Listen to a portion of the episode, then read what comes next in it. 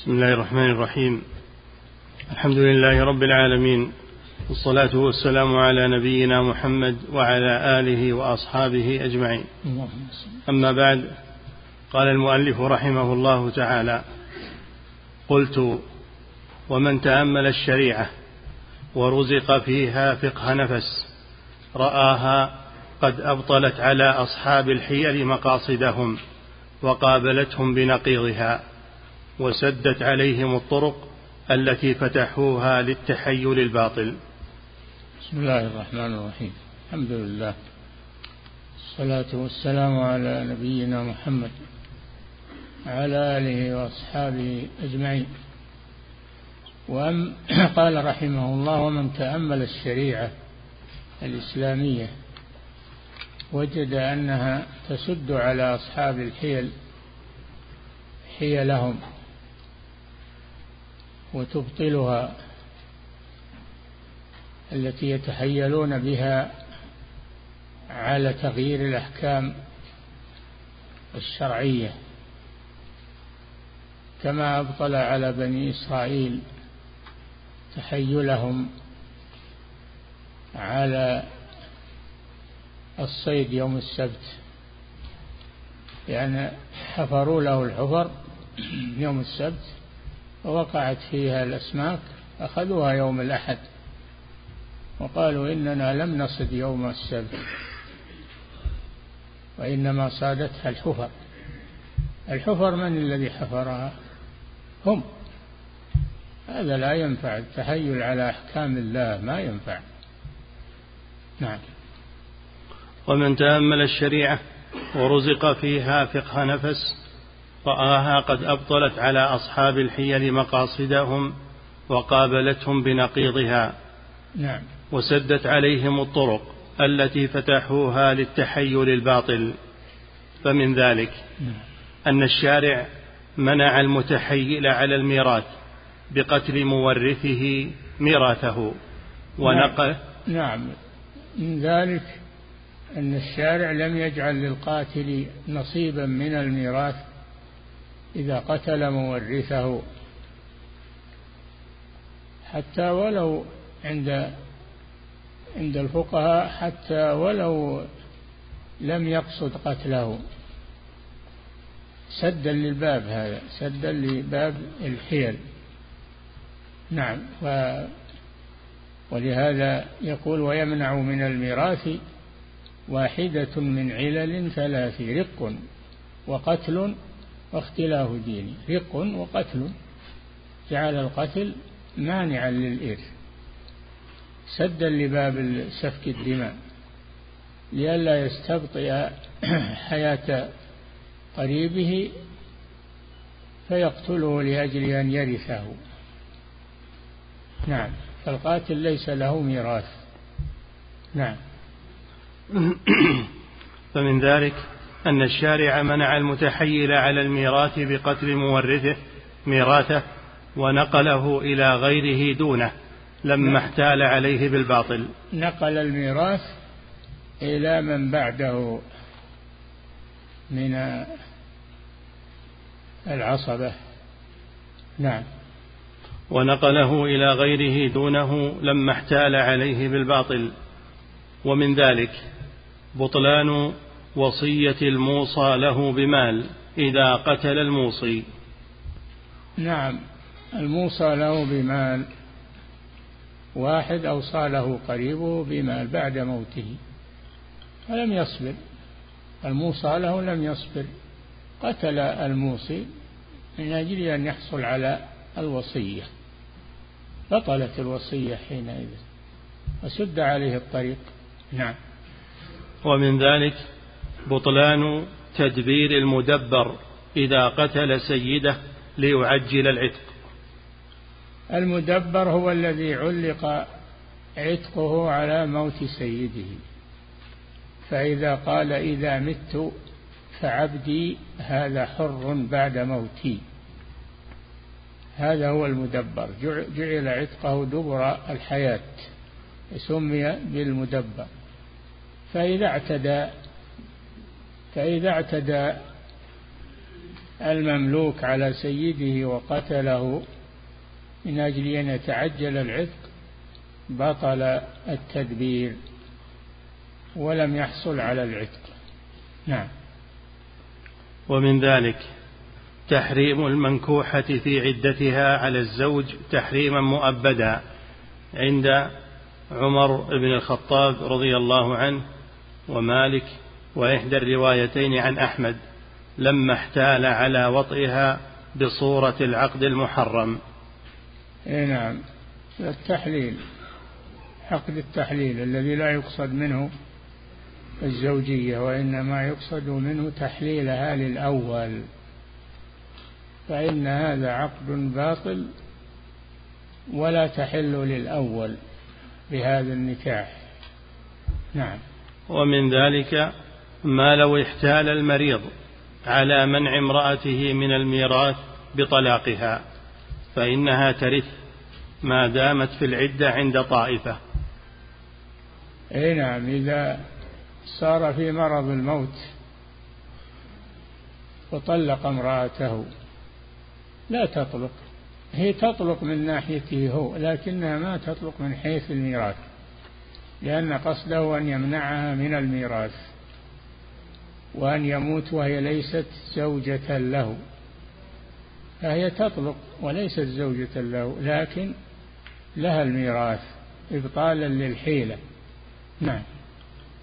فإنها ترثه ما دامت في العدة عند طائفة وعند آخرين ترثه وإن انقضت عدتها ما لم تتزوج وعند طائفة ترث وإن تزوجت. نعم.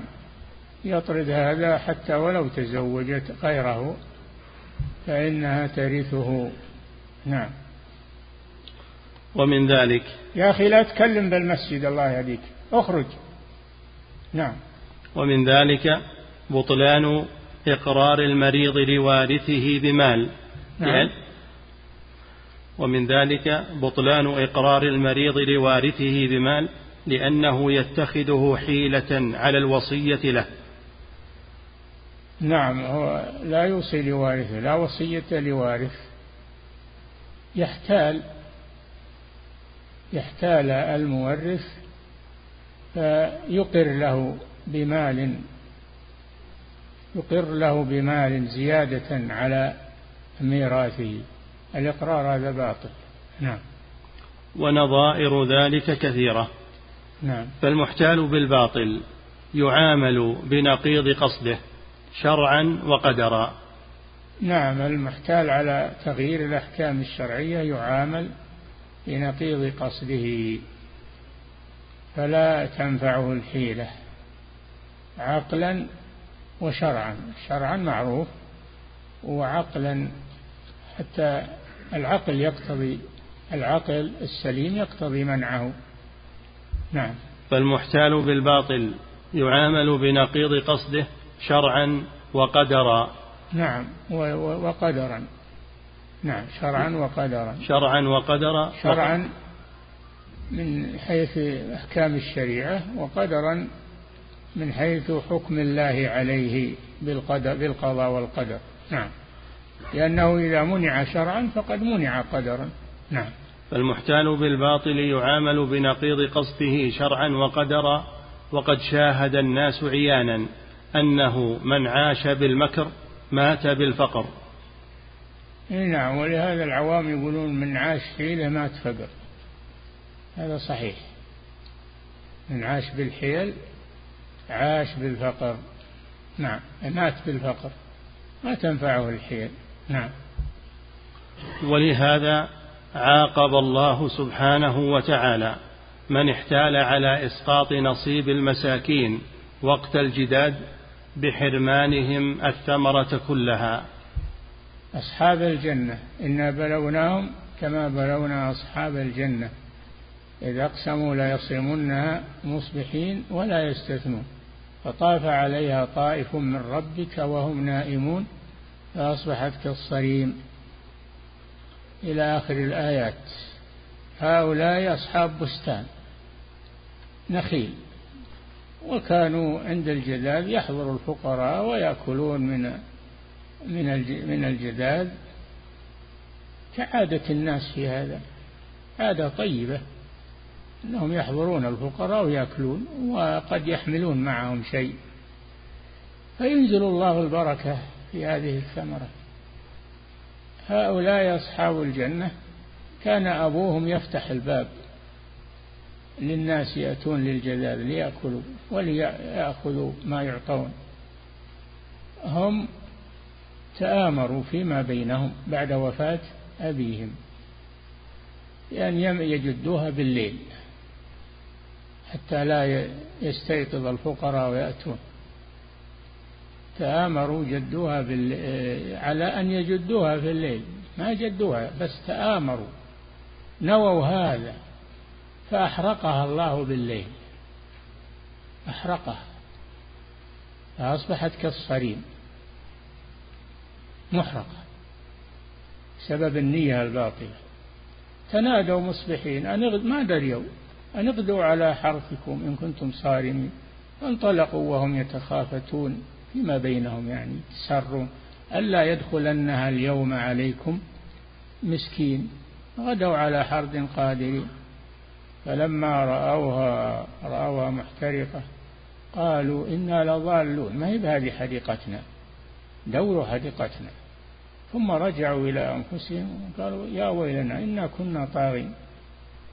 عسى ربنا أن يبدلنا خيرا منها. إنا إلى ربنا راغبون. فالله عاقبهم وأحرق هذه الجنة بسبب أنهم نووا وتآمروا أن يمنعوا الفقراء منها وأن يجدوها بالليل. حتى لا يحضروها فلما علم الله نيتهم أحرقها. أحرقها بالليل أنزل عليها حريقا فاحترقت عقوبة لهم. نعم. وعاقب من احتال على الصيد المحرم بأن مسخهم قردة وخنازير. من بني إسرائيل حرم الله عليهم الصيد يوم يوم السبت. فحفروا للصيد الحفر وقعت فيه الأسماك يوم, يوم السبت. لما صار يوم الأحد أخذوها. وقالوا عنا ما صدنا يوم السبت. طيب الحفر اللي حفرتم هذا صيد. فالله قلبهم قردة وخنازير. يعني مسخهم والعياذ بالله. قردة وخنازير. واسألهم عن القرية التي كانت حاضرة البحر إذ يعدون في السبت. فالله جل وعلا آه، عاقبهم ومسخهم قردة وخنازير. لما آه، نووا النية الباطلة وحفروا الحفر للأسماك لتقع فيها يوم يوم السبت ويأخذونها يوم الأحد. الله جل وعلا مسخهم قردة ولقد علمتم الذين اعتدوا منكم في السبت فقلنا لهم كونوا قردة خاسئين. نعم. وعاقب من احتال على أكل أموال الناس بالربا بأن يمحق ماله. نعم الذي يأكل أموال الناس بالربا باسم البيع. سميه بيع ما يسميه ربا؟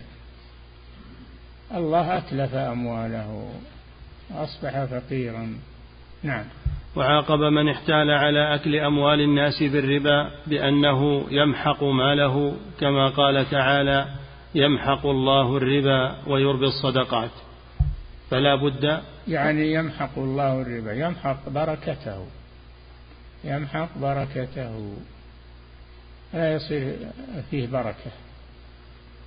لا إن أكله ولا إن تصدق منه ولا إن ورثه لغيره فهو ممحوق البركة عقوبة له. عقوبة له.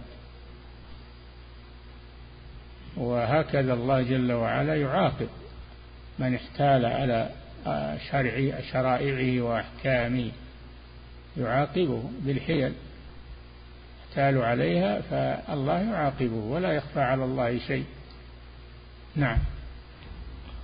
كما قال تعالى يمحق الله الربا ويربي الصدقات. يمحق الله الربا لا يجعل فيه بركة. يمحقه يعني من البركة فلا يكون فيه بركة ولا نفع. ويربي الصدقات لأن المتصدق يدفع للفقراء وهذا يمنع الفقراء. المتصدق يربي الله ماله بمعنى أنه يزيده بركة. يمحق الله الربا ويربي الصدقات يعني يزيدها ويبارك فيها الأموال التي يتصدق منها ويزكى منها. الله يوقع فيها البركة. نعم. فلا بد أن يوم هذا قال صلى الله عليه وسلم ما نقص مال من صدقة. بل تزيده بل تزيده بل تزيده. تزيده بركة ونمو. نعم. فلا بد أن يمحق مال المرابي ولو بلغ ما بلغ. فلا بد أن يمحق مال المرابي ولو بلغ مليارات. وبلغ مبالغ كبيرة فهو ممحوق البركة لا ينفع. لا ينفع أصحابه. لا ينتفعون به بل يتعبون ويتعذبون في تحصيله وتمويله ولا ينتفعون منه. نعم. وأصل هذا أنه سبحانه وتعالى جعل عقوبات أصحاب الجرائم بضد ما قصدوا له بتلك الجرائم. يعاقبهم الله بنقيض قصدهم. نعم. فجعل عقوبة الكاذب. إهدار كلامه ورده عليه. نعم الكاذب يهدر كلامه ولا يعمل به ولا يصدقه الناس يصبح كذاب. يصبح كذاب عند الناس ولا يثقون به. نعم. وجعل عقوبة الغال من الغنيمة لما قصد تكثير ماله تكثير ماله بالغلول حرمان سهمه وإحراق متاعه. نعم الغال في المغانم هو الذي يأخذ منها قبل قسمتها يأخذ من الغنائم قبل قسمتها هذا الغال. ومن يغلل يأتي بما غل يوم القيامة. هو بس في الدنيا يوم القيامة يجيب اللي هو غل. إن غل بعيرا جاء به يحمله إن غل بقرة من الزكاة جاء به يحملها إن جاء غل شاة جاء بها يحملها يوم القيامة. فضيحة له وعقوبة له. نعم. وجعل عقوبة الغال يأتي ومن غل يأتي بما غل يوم القيامة. نعم. وجعل عقوبة الغال من الغنيمة لما قصد تكثير ماله بالغلول حرمان سهمه وإحراق متاعه. اي نعم إذا عرف أنه غال فولي الأمر أو أمير الغزو يحرمه من آه، من هذه المغانم ولا يعطيه شيئا. ويحرق يحرق متاعه عقوبة له. نعم. وجعل عقوبة من اصطاد في الحرم أو الإحرام تحريم أكل ما صاده وتغريمه نظيره. نعم من صاد وهو محرم. الله حرم الصيد. لا تقتلوا الصيد وأنتم حرم. وحرم صيد الحرم مطلقا للمحرم ولغيره. لا ينفر صيد الحرم. وإذا صاده يحرم من أكله يمنع من أكله. ويتلف هذا لأنه حرام. نعم. وجعل عقوبة من تكبر عن قبول الحق والانقياد له أن ألزمه من الذل والصغار بحسب ما تكبر عنه من الحق. إذا تكبر عن أحكام الله ولم ينفذها كبرا أو أو تكلم يزدريها فإن الله يذله يذله ويهينه بين الناس. يصبح مهانا مبغضا آه، ينفر الناس منه عقوبة له. نعم. وجعل عقوبة من استكبر عن عبوديته وطاعته أن صيره عبدا لأهل عبوديته وطاعته. نعم. وجعل عقوبة من استكبر عن عبوديته وطاعته. نعم نعم. الرق هذا الاسترقاق في الغزو. إذا استولى المسلمون على على أولاد الكفار الذين لم يبلغوا الحلم على نسائهم فإنهم يصير عليهم الرق. الرق يعني يملكون. لما استكبروا عن عبادة الله لما استكبروا عن عبادة الله ابتلاهم الله بعبادة الخلق. صاروا عبيدا للخلق. هربوا من الرق الذي خلقوا له فبلوا برق النفس والشيطان. نعم. وجعل عقوبة من استكبر عن عبوديته وطاعته أن صيره عبدا لأهل عبوديته وطاعته. وجعل نعم الرق سببه الكفر.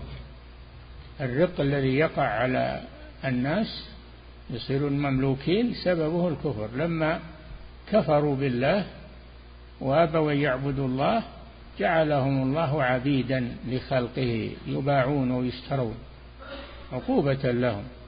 وسرى هذا في ذراريهم. سرى هذا في ذراريهم. لا يرفعه إلا العتق. نعم. وجعل عقوبة من أخاف السبيل وقطع الطريق أن تقطع أطرافه وتقطع عليه الطرق كلها بالنفي من الأرض. فلا يسير فيها إلا خائفا. إنما جزاء الذين يحاربون الله ورسوله ويسعون في الأرض فسادا. هؤلاء قطاع الطريق. إنما جزاء الذين يحاربون الله ورسوله ويسعون في الأرض فسادا أن تقطع أيديهم وأرجلهم من خلاف أو ينفوا من الأرض. يطردون من بلاد المسلمين ولا يترك يتركون يأوون إلى بلد. عقوبة لهم. لا يجوز التعرض للمسافرين. لا المسلمين ولا الكفار. ما يجوز التعرض لهم. وقطع الطريق عليهم. وعاقبهم الله بأنهم تقطع أيديهم وأرجلهم من خلاف. إذا أخذوا المال ولم يقتلوا. أما إذا قتلوا المارة وأخذوا أموالهم فإنهم يقتلون ويصلبون على خشب يصلبون على الخشب حتى يرتدع أمثالهم أن يقتلوا أو يصلبوا. عقوبات متنوعة بحسب جرائمهم أو ينفوا من الأرض. نعم. وتقطع عليه الطرق كلها بالنفي من الأرض فلا يسير فيها إلا خائفا. نعم يتابعونها الناس والحكومة وينفونه من الأرض. يطرد من البلاد. يطرد من بلاد المسلمين. هذه عقوبة. والحنفية يقولون ينفوا من الأرض يحبس يسجن. لكن الجمهور يقولون أو ينفوا من الأرض يطردون فلا يتركون يأوون إلى بلد من بلاد المسلمين نعم وجعل عقوبة من التذ بدنه كله وروحه بالوطء الحرام إيلام بدنه وروحه بالجلد والرجم فيصل الألم إلى حيث إلى حيث وصلت اللذة. نعم الزاني المحصن الزاني المحصن الذي سبق له أن وطئ في نكاح صحيح ثم زنى بعدما تزوج يرجم بالحجارة حتى يموت ليقع العذاب على جميع بدنه. كما تلذذ بدنه كله بالزنا كذلك يتألم بدنه كله بالعقوبة وهي الرجم. نعم.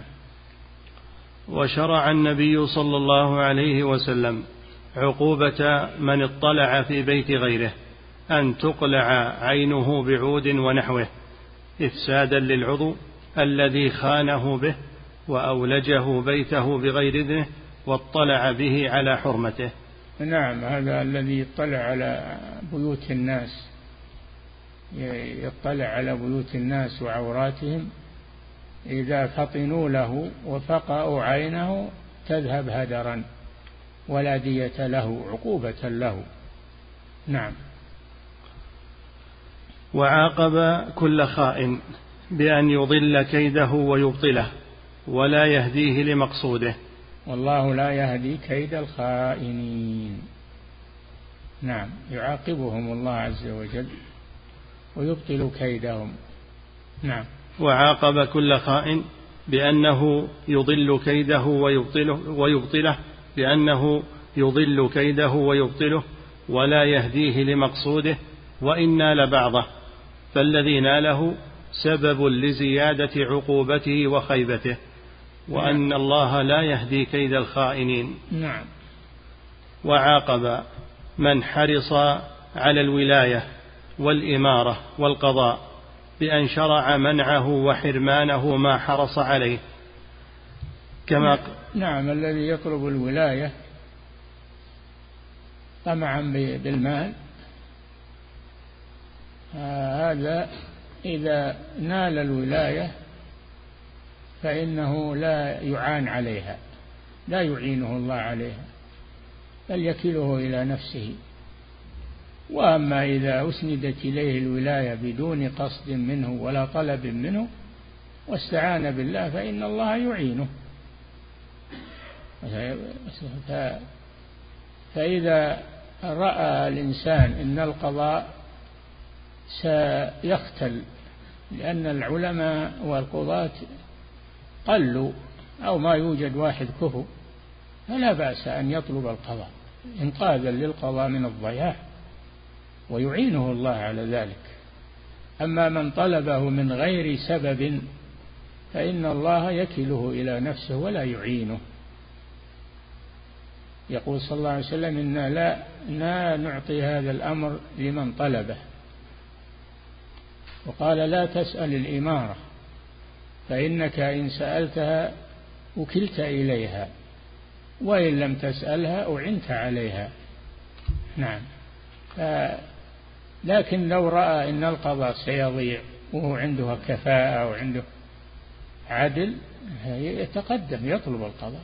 إنقاذا له من الضياع لو رأى الإمارة تضيع فيتقدم للإمارة ويطلبها.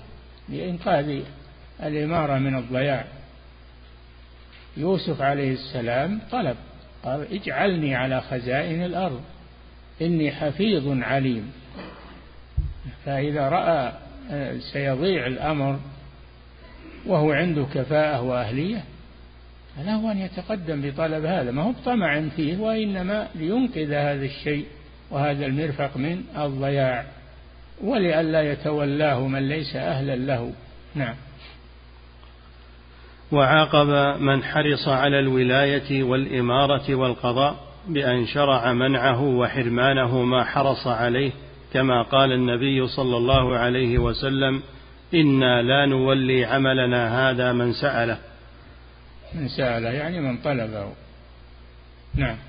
ولهذا عاقب أبا البشر بأن أخرجه من الجنة لما عصاه بالأكل من الشجرة ليخلد فيها فكانت عقوبته إخراجه منها ضد ما أمله.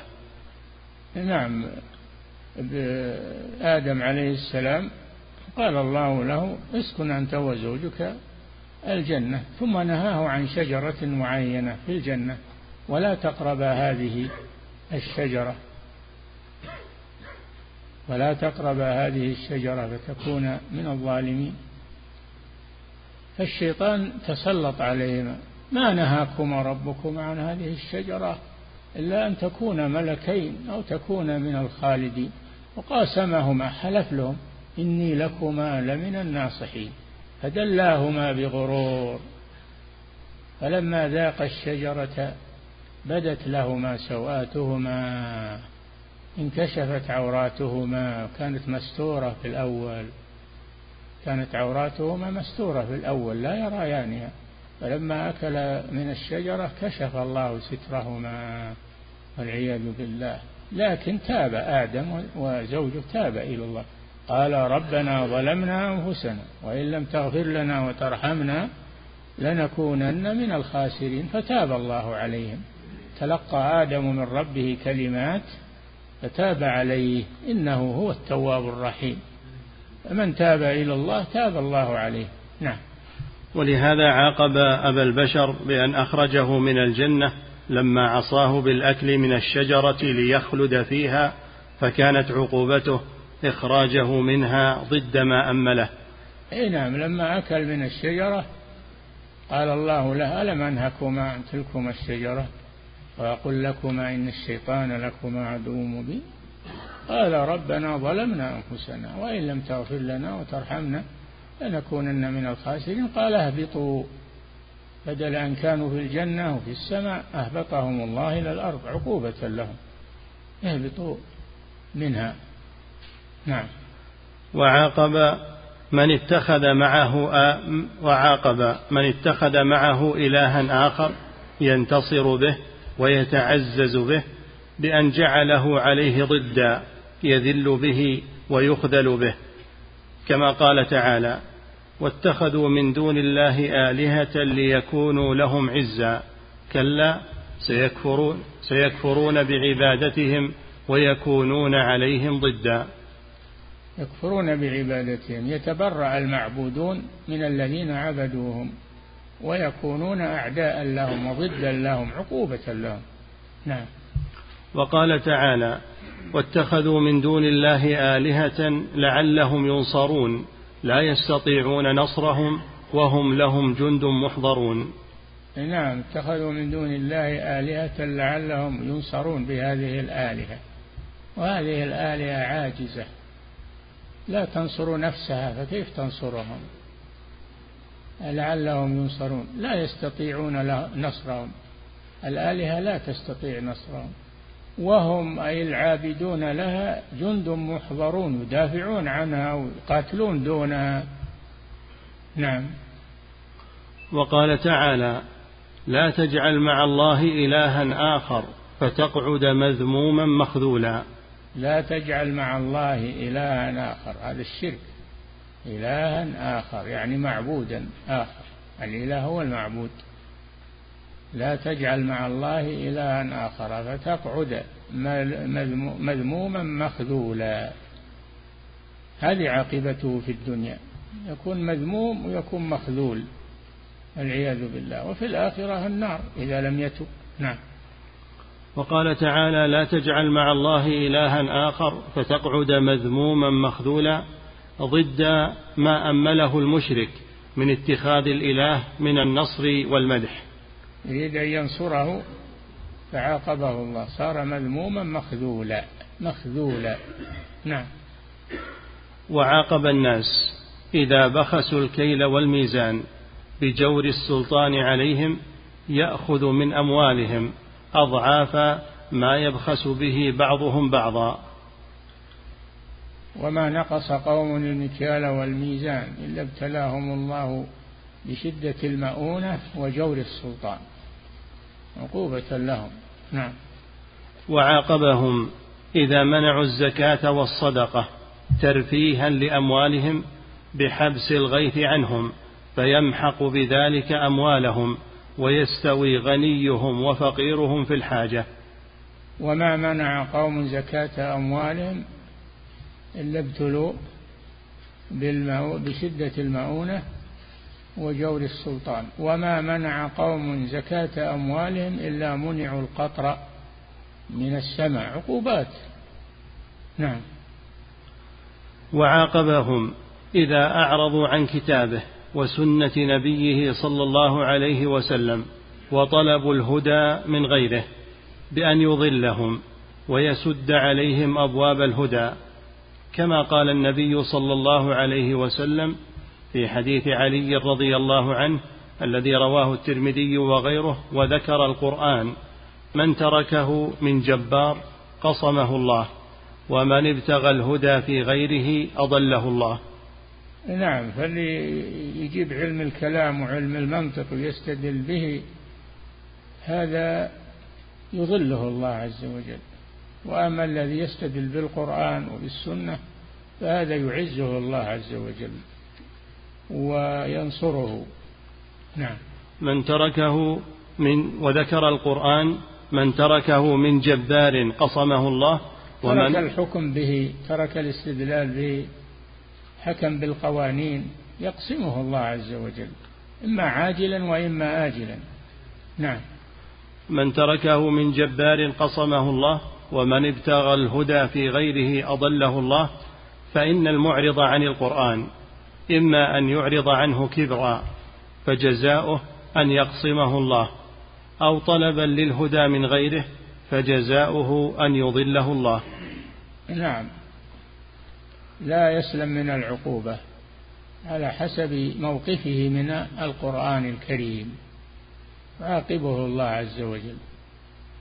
هذا في الدنيا وفي الآخرة أشد. نعم.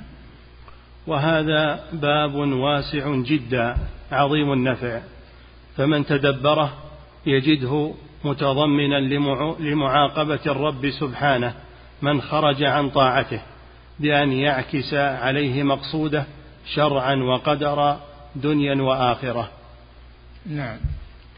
وقد ولا, ولا تقل نشوف الآن الكفار واللي يحكمون القوانين أنهم أقوياء وأغنياء.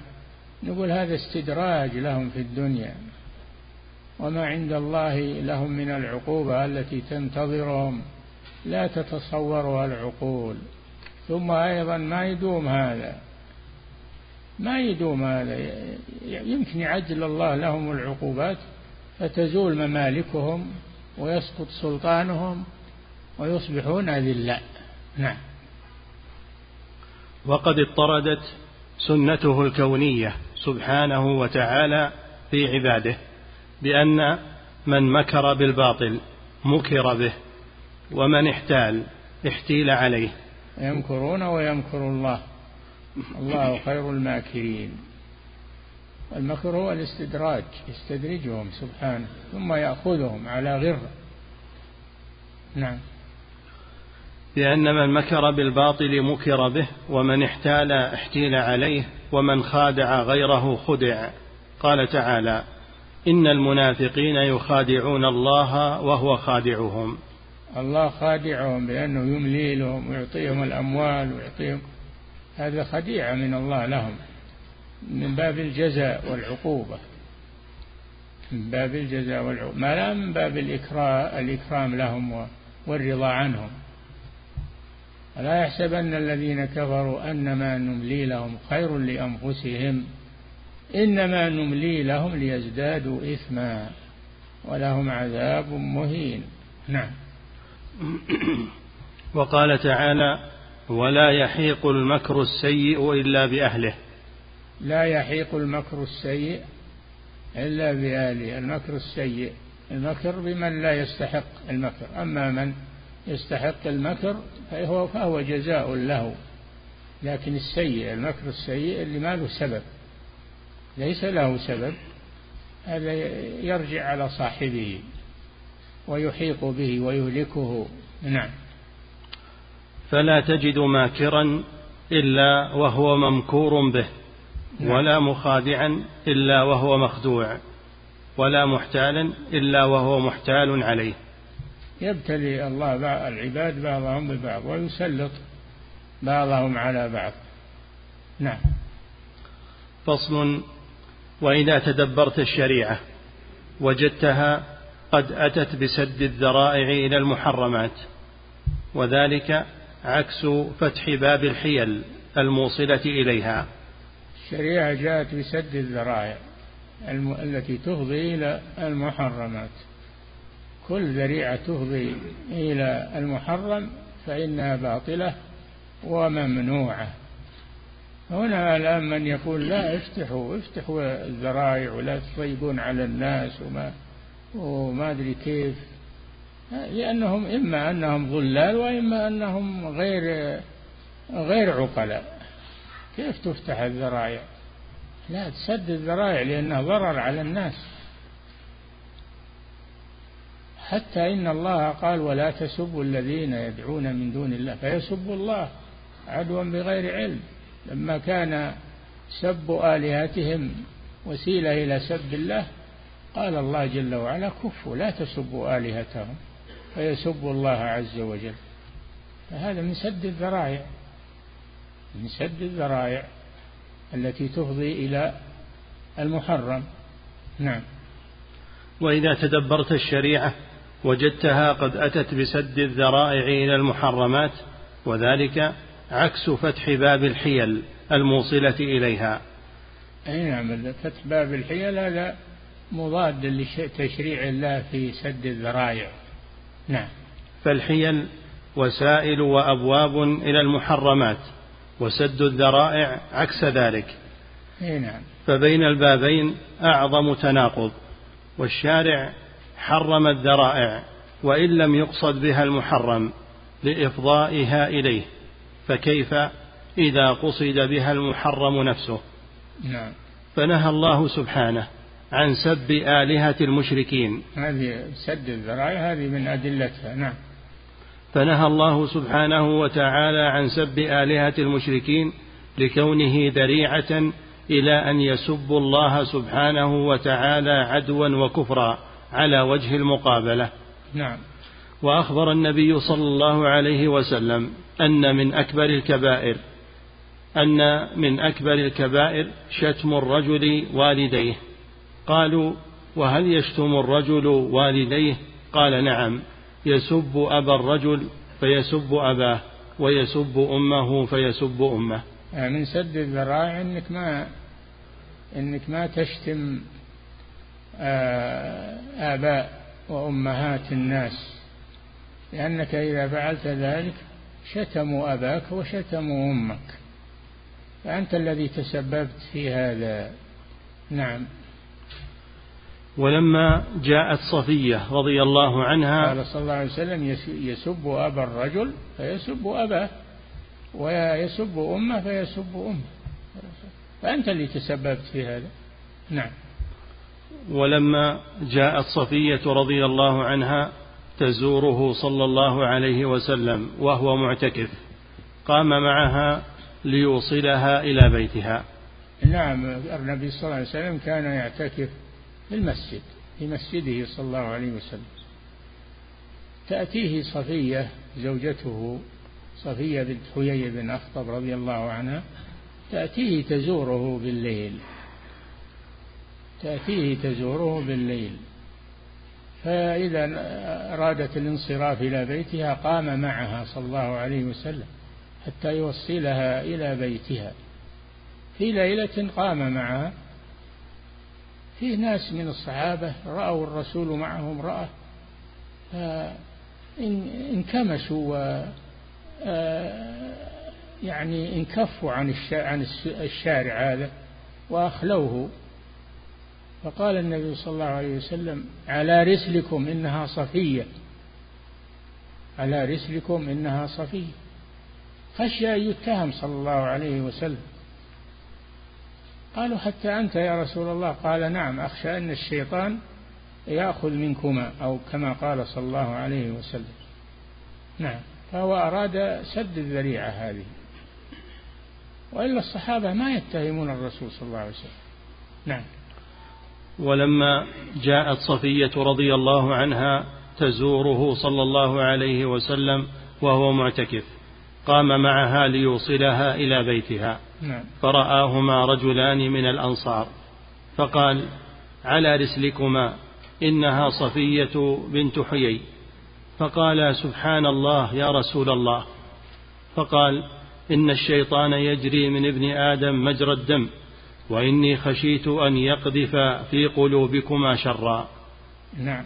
سد الذرائع. نعم. فسد الذريعة إلى ظنهما السوء بإعلامهما أنها صفية. نعم. زوجته. وأمسك صلى الله عليه وسلم عن قتل المنافقين مع ما فيه من المصلحة لكونه ذريعة إلى التنفير. نعم. المنافقون كانوا أسوأ من الكفار مع مع الرسول ومع المسلمين ومع هذا لم يقتلهم الرسول صلى الله عليه وسلم. وقال لا يتحدث الناس أن محمدا يقتل أصحابه. الناس وش يدريهم هذول صحابة مؤمنون يمشون مع الرسول ويغزون معه. لو قتلهم لنفاقهم قالوا الناس محمد يقتل أصحابه لأن الناس ما يدرون. فالرسول كف عن هذا عن قتلهم سدا للذريعة. لئلا يقال محمد يقتل أصحابه. نعم. وأمسك صلى الله عليه وسلم عن قتل المنافقين مع ما فيه من المصلحة لكونه ذريعة إلى التنفير وقول الناس إن محمدا يقتل أصحابه. نعم. وحرم القطرة من الخمر وإن لم يحصل بها مفسدة الكثير. لكون قليلها ذريعة إلى شرب كثيرها. قال صلى الله عليه وسلم ما أسكر كثيره فقليله حرام. ما أسكر كثيره فقليله حرام. وإن كان هذا القليل لا يسكر. هذا سد للذريعة لأنه لو تسمح بالقليل تدرج الناس شيء فشيء في الخمر فسد الباب نهائيا عن الخمر. نعم. وحرم إمساكها للتخليل وجعلها نجسة لأن نعم. الخمر إذا اشتدت وقذفت بالزبد يجب إهراقها وإتلافها ولا أحد يمسكها يقول علشان تتحول إلى خل. هي تتحول إلى خل لكن هذا خل متولد من خمر فلا يجوز إمساكها حتى تتخلل. بل يجب المبادرة بإراقتها. ولهذا لما نزل تحريم الخمر بادر الصحابة إلى القرب التي فيها الخمر فشقوها فسالت في الشوارع في شوارع المدينة. نعم.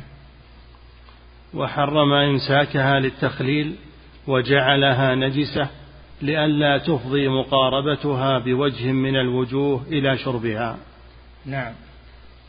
ونهى عن الخليطين وعن شرب العصير والنبيذ بعد ثلاث نعم. وعن الانتباذ في الأوعية التي لا يعلم بتخمير النبيذ فيها حسما للمادة وسدا للذريعة. نعم فإذا كان استعمال الخل الخل مباح لكن استعماله قد يفضي إلى استعمال الخمر أمر بصب العصير إذا إذا اشتد أو تمله ثلاثة أيام. تمر ثلاثة أيام يراق ولو لم ولو لم ولو لم يزبد. نعم. ونهى عن الخليطين وعن شرب العصير والنبيذ بعد ثلاث وعن الانتباذ في الأوعية التي لا يعلم بتخمير النبيذ فيها حسما للمادة وسدا للذريعة. نعم. وحرم الخلوة بالمرأة الأجنبية والسفر بها والنظر إليها لغير حاجة لغير حاجة حسما للمادة وسدا للذريعة. حرم النظر والسفر بالمرأة الأجنبية بدون محرم سدا للذريعة. ولو كان نقي وكان نزيه يقول أنا ما ما أطمع بأبد. الشيطان يحضر. ما خلا رجل بامرأة إلا كان ثالثهما الشيطان. الإنسان لا يزكي نفسه. نعم. وحرم الخلوة بالمرأة الأجنبية والسفر بها والنظر إليها لغير حاجة. والنظر إليها لغير حاجة. أما النظر إليها للحاجة الشهادة عليها أو للخطبة يخطبها فلا بأس بذلك. نعم. والنظر إليها لغير حاجة حسما للمادة وسدا للذريعة ومنع النساء إذا خرجن إلى المسجد من الطيب والبخور. نعم النساء آه، لا تمنع من المساجد إذا أرادت الصلاة مع المسلمين في رمضان لا تمنع. ولكن يجب عليهن أن لا يستعملن البخور أو العطور في ملابسهن أو في أبدانهن لأن ذلك يجلب آه، المتابعين لهن. نعم. ومنعهن من التسبيح في الصلاة لنائبة تنوب بل جعل لهن التصفيق. نعم إذا نابكم شيء في صلاتكم يعني سهى الإمام فليسبح الرجال ولتصفق. النساء ما قال سبح النساء لأن صوتهم فتنة. إذا سمعه الرجال قد يفتن بعضهم فاكتفى بالتصفيق للنساء. نعم. ولذلك اللي يصفزون الآن في الحفلات يتشبهون بالنساء. تصفيق للنساء ما هو للرجال. والتصفيق للمشركين. وما كان صلاتهم عند البيت إلا مكاء.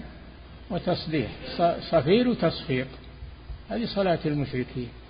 فلا يصفق الرجال أبدا. نعم.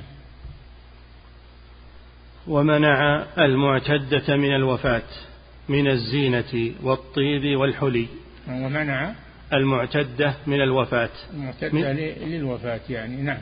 من الزينة والطيب والحلي. نعم المعتدة للوفاة لا تتزين تترك الزينة في ثيابها والزينة في بدنها وتترك الطيب ما دامت في العدة عدة الوفاة لأنها لا تتزوج في هذه الحالة وهذه الأمور وسيلة إلى الزواج والطمع فيها.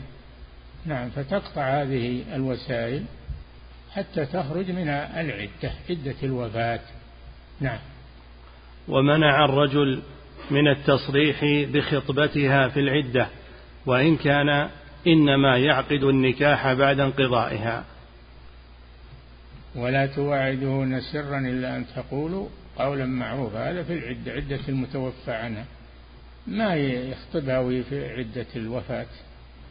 لئلا تتسرع هي وتقول انتهت عدتي. طمعا في الرجل ما يجوز هذا. لكن التصريح لكن آه، التعريض في الخطبة لا بأس. ولا جناح عليكم فيما عرضتم به من خطبة النساء أو أكننتم في أنفسكم. يعني المعتدات للوفاة. فأنت تعرض لها تقول أنا ودي بامرأة أنا أرغب امرأة وما مثلك أو نحو منك أو ما أشبه ذلك. نعم.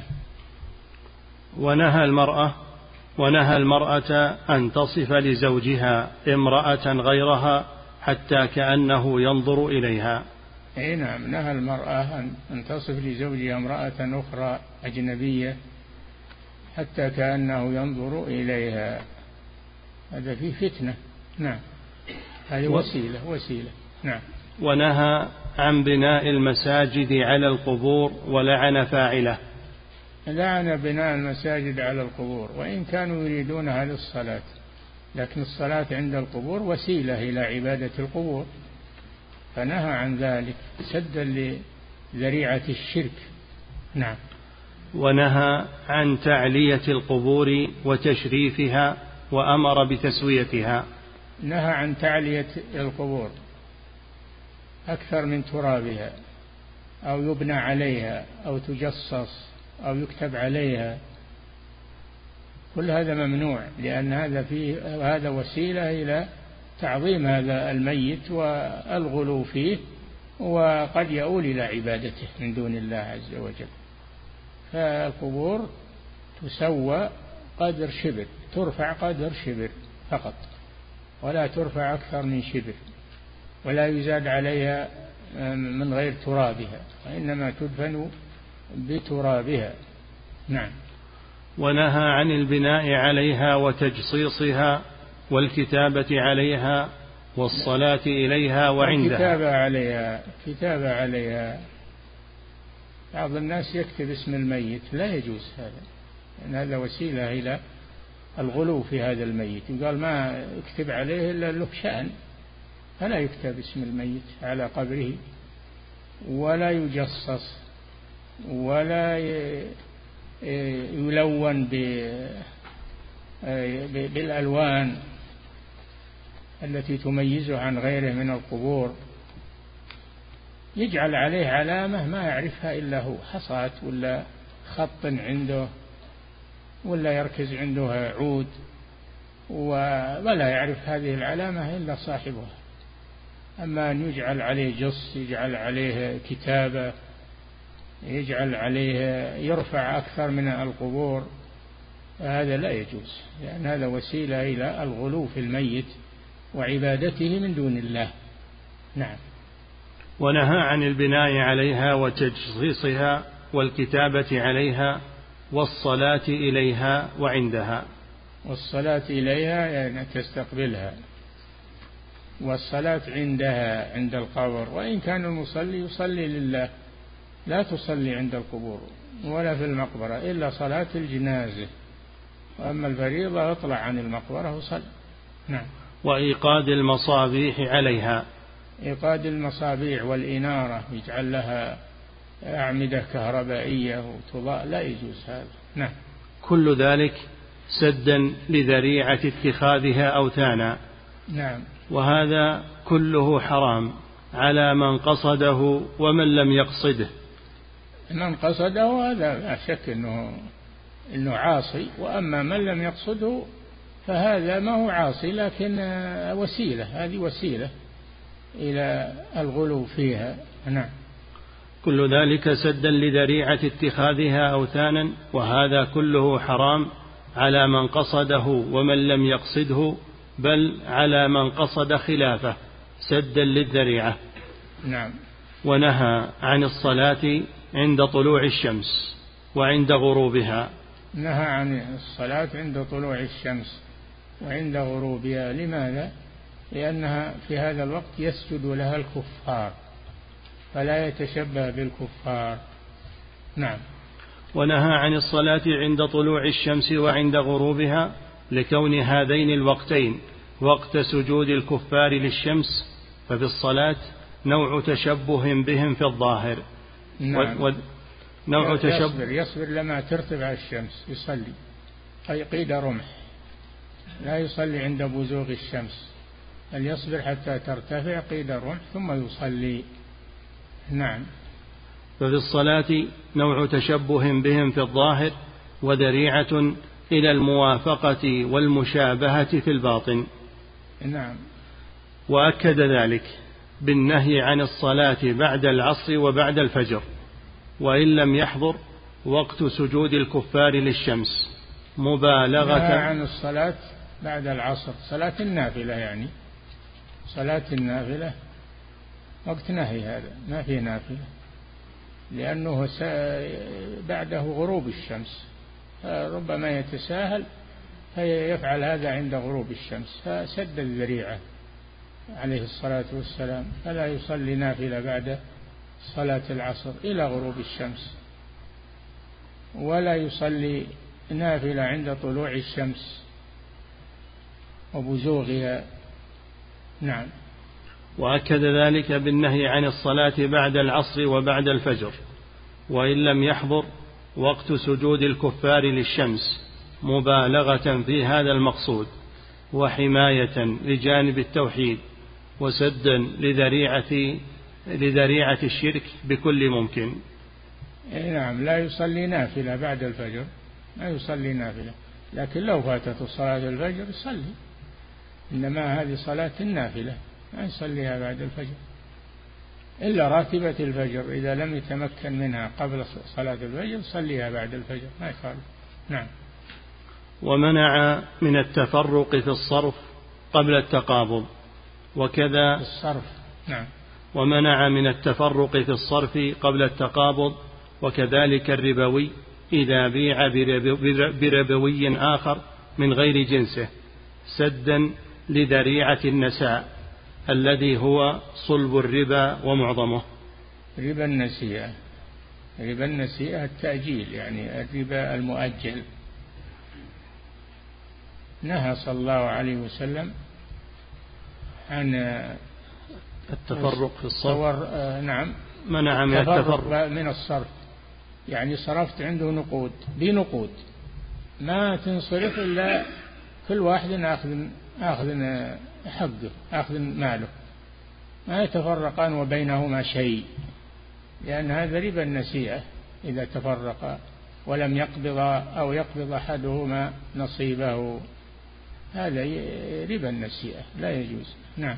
وكذلك الربوي إذا بيع بربوي آخر من غير جنسه. الربوي يعني ما يدخله الربا ما يدخله الربا مثل البر بالبر الشعير بالشعير التمر بالتمر والملح بالملح التي هي من أصول الربا. هذه لا يجوز بيع بعضها ببعض إلا متساويا ومتقابضا أيضا.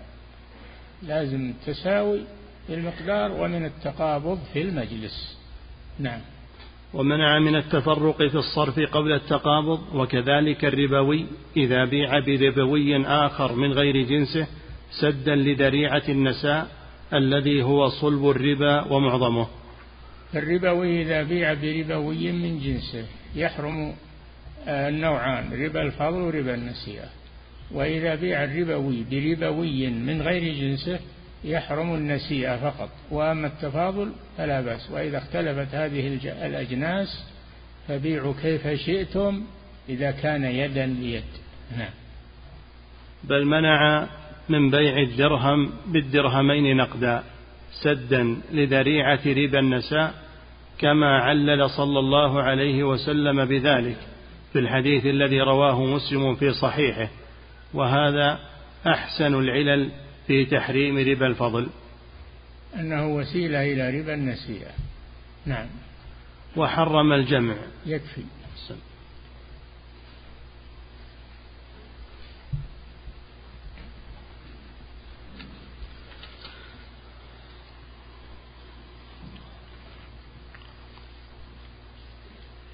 فضيلة الشيخ وفقكم الله هذا سائل يقول في الأحاديث الصحيحة عن النبي صلى الله عليه وسلم عن الربا في النهي عن الربا. وردت جملة سواء مثلا بمثل سواء بسواء. فهل هما بمعنى واحد أم هما بمعنى واحد لكن باب التأكيد. الرسول أراد بهذا التأكيد. نعم. فضيلة الشيخ وفقكم الله هذا سائل يقول بالنسبة لطلب الولاية هل يدخل في ذلك طلب الإنسان الوظيفة وما شابه ذلك؟ إيه الوظيفة ولاية. الوظيفة ولاية. نعم. فضيلة الشيخ وفقكم الله هل هذا التقسيم صحيح؟ وهي وهو أن هناك حيل مذمومة وحيل محبوبة. هل إيش؟ هل هذا التقسيم صحيح؟ وهو أن هناك حيل مذمومة وحيل محبوبة.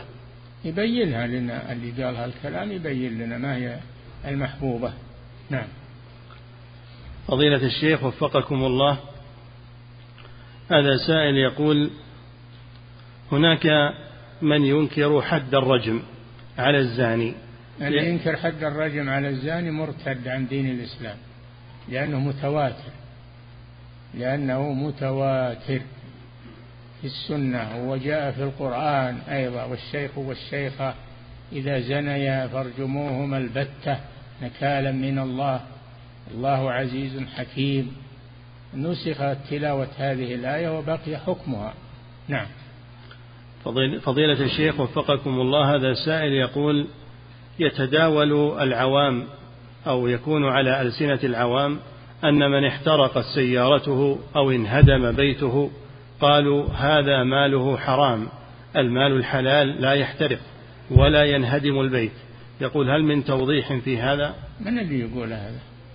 ينهدم البيت وله من حلال ويحترق تحترق السيارة وله وله من حلال. نعم. فضيلة الشيخ وفقكم الله المفسدون في الأرض من الذي يتولى قتالهم وقتلهم؟ هل هو كل من رآهم أو هو خاص بولي الأمر. كيف المفسدون في الأرض؟ وش المفسدون في الأرض؟ الواحد يقول هذول مفسدون في الأرض ويقتلهم. لا ما يصلح هذا. هذا لولي الأمر. نعم. فضيلة الشيخ وفقكم الله هذا السائل يقول هل المسخ لأهل السبت قد اقتصر على من احتالوا من بني إسرائيل والذين حفروا الحفر فقط أم اشتمل أيضا على الذين لم يعظوهم كما كما روي عن ابن عباس ذلك. وإذ قالت أمة لما أمة منهم لم تعظون قوما؟ الله مهلكهم أو معذبهم عذابا شديدا؟ قالوا معذرة إلى ربكم ولعلهم يتقون. فلما جاء العذاب الله جل وعلا ذكر أنه أخذ الذين احتالوا على أمر الله وأنجى الذين ينهون عن السوء وسكت عن الذين سكتوا ولم ينكروا. سكت عنهم. فلا يدرى هل هم مع الناجين أو مع الهالكين. نعم. فضيلة الشيخ وفقكم الله هذا سائل يقول من دخل إلى المسجد بعد صلاة العصر أو بعد صلاة الفجر هل له أن يصلي تحية المسجد؟ هذا موضع خلاف. فلا أحسن ما يدخل في الخلاف يجلس. نعم. فضيلة الشيخ وفقكم الله هذا سائل يقول في حديث النبي صلى الله عليه وسلم أنت ومالك لأبيك هل الوالدة إذا أخذت من مال ابنها تدخل في هذا النص؟ الرسول يقول لأبيك الأم ما تدخل مع الأب ما هي بأب الأم ما هي بأب نعم فضيلة الشيخ وفقكم الله هذا سائل يقول إذا طلب الشاب المسلم طلب الإمامة إمامة المسجد أو الأذان أو الخطابة يقول هل في ذلك شيء من جهة الشرع؟ وهل يعان عليه إذا رأى نفسه كفوا؟ والله الواجب أو اللي اللي يناسب أنه ما يطلب هذا. إذا عين له طلب منه فإنه يستعين بالله إذا كان فيها أهلية. وإذا لم يطلب منه فالعافية لا يعادلها شيء. الإمامة مسؤولية. نعم. فضيلة الشيخ وفقكم الله هذا سائل يقول هل الشجرة الملعونة في القرآن هي التي أكل منها آدم عليه الصلاة لا والسلام. الشجرة الملعونة في القرآن شجرة الزقوم. إنها شجرة تخرج في أصل الجحيم طلعها كأنه رؤوس الشياطين. شجرة الملعونة شجرة الزقوم. والشيعة يقولون الشجرة الملعونة في القرآن هم بنو أمية. نعم. بنو أمية عد بنو أمية وش, وش مسوين؟ بنو أمية. نفع الله بهم. فيهم خير وفيهم نعم. لكن الشيعة يعادونهم. يقولون هم الشجرة الملعونة. نعم. فضيلة الشيخ وفقكم الله. في أيهم أحسن؟ عاد بنو أمية ولا الشيعة؟ بالله عليكم. نعم. فضيلة الشيخ وفقكم الله. هذا سائل يقول في حديث النبي صلى الله عليه وسلم إن من أكبر الكبائر شتم الرجل والديه. يقول هل معنى ذلك أن سب الرجل لوالديه كبيرة من الكبائر وتكون بعد الشرك مباشرة وتكون من الموبقات السبع؟ أي نعم. حق الوالدين يأتي بعد حق الله سبحانه وتعالى حتى ولو كان مشركين. وإن جاهداك على أن تشرك بي ما ليس لك به علم فلا تطعهما وصاحبهما في الدنيا معروفا الوالدان لهما حق وإن كانا كافرين. نعم.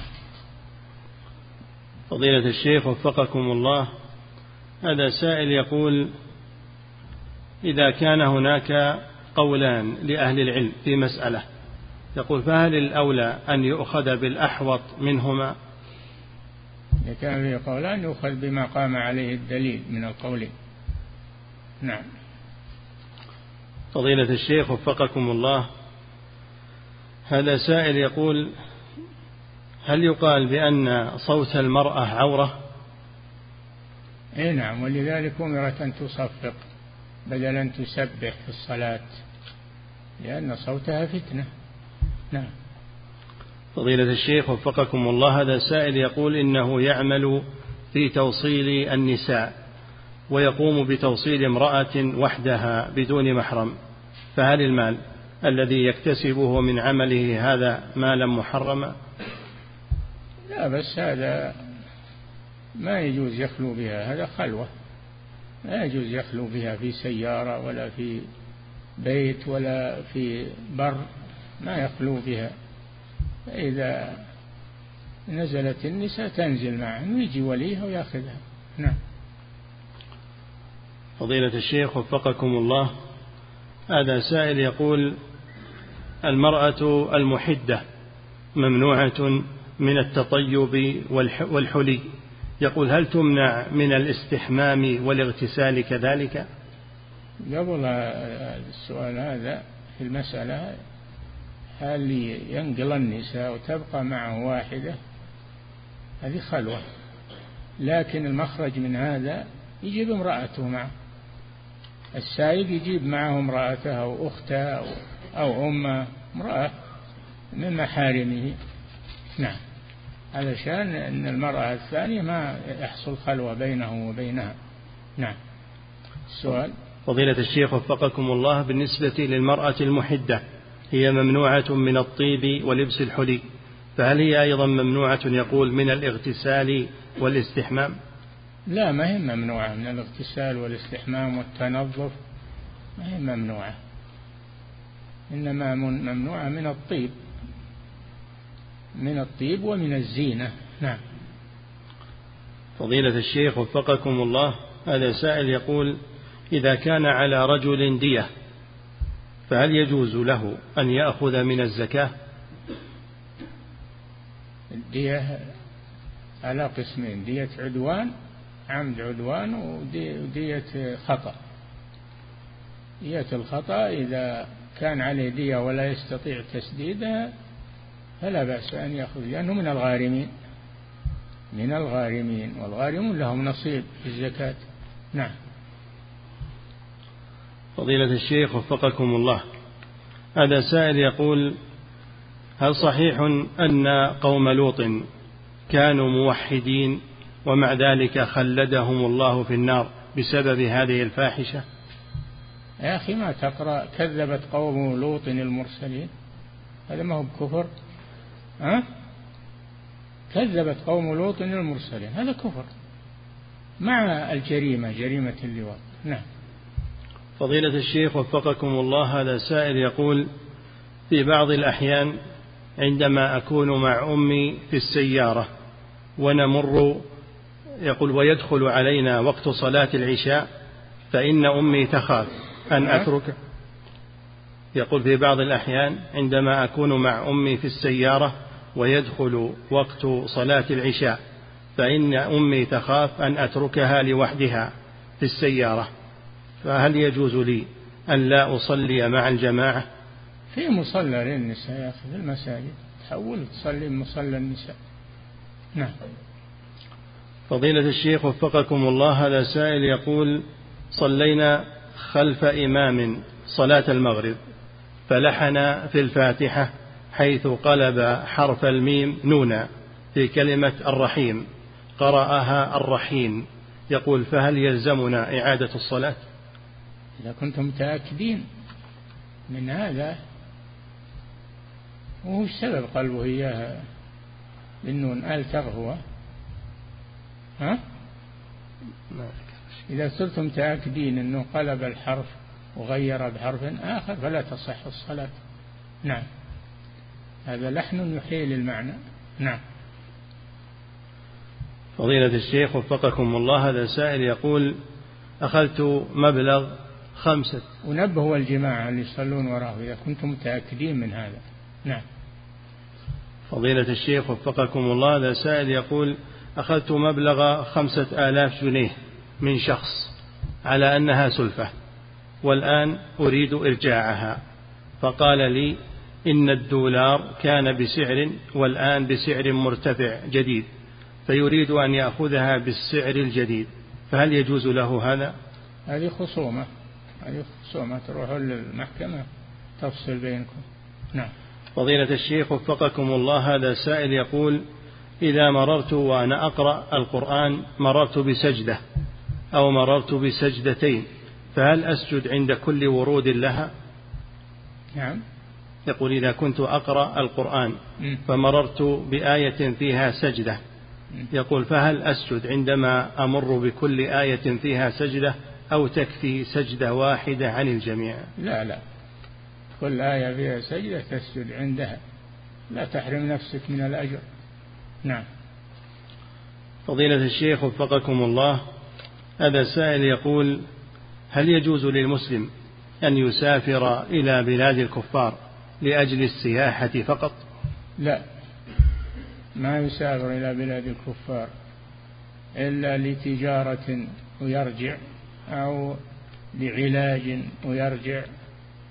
أو لدعوة إلى الله أو يرجع أما أنه يسافر ويقعد عندهم فلا يجوز هذا. نعم.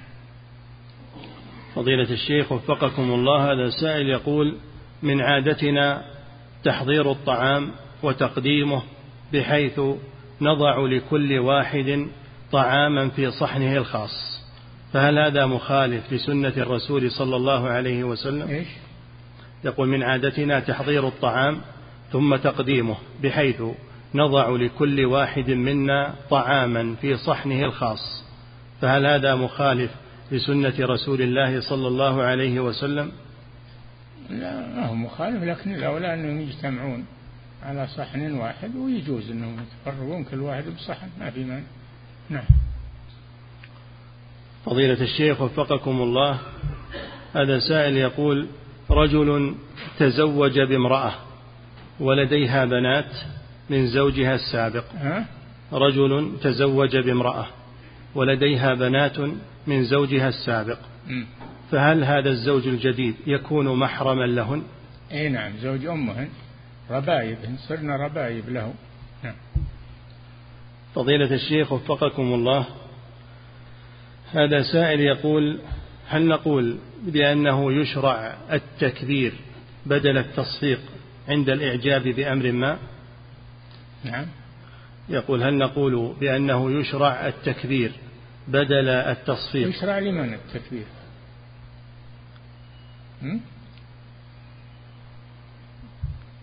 عند الإعجاب يقول إذا عجبنا بشيء بدل أن نصفق له نكبر. لا لا تصفقون ما يجوز لكم تصفقون التصفيق للنساء. لا تصفقون نعم.